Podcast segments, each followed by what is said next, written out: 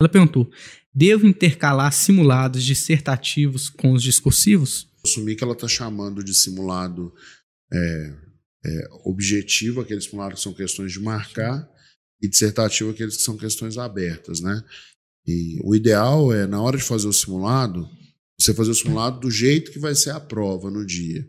Então, vamos supor que o aluno está fazendo um simulado para o ITA.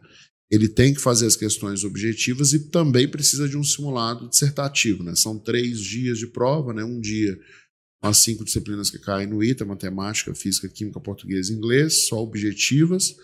Depois tem um dia que é matemática e química, e um terceiro dia que é física e redação.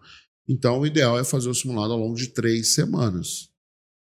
Na primeira semana faz as 60 questões objetivas, na segunda semana faz as dissertativas de matemática e química, na terceira semana faz de física e redação. Né? E aí depois começa tudo de novo, isso por causa do ITA.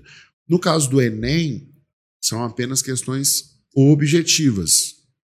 Então, o ideal é o aluno fazer no final de semana uma parte do Enem, no outro final de semana a outra parte.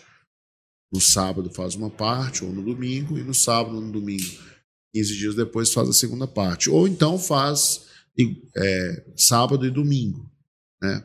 Mas o lance, como o Enem é semana assim, é uma semana para outra, é até bom a pessoa faz numa semana uma parte e na outra semana faz a outra Aí folga umas duas semanas, depois começa de novo, né, para dar tempo de aprender a matéria.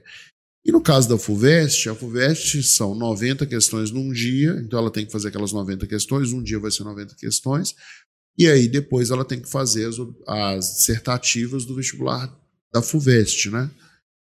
Então tem que alternar, sim, questões objetivas e questões dissertativas.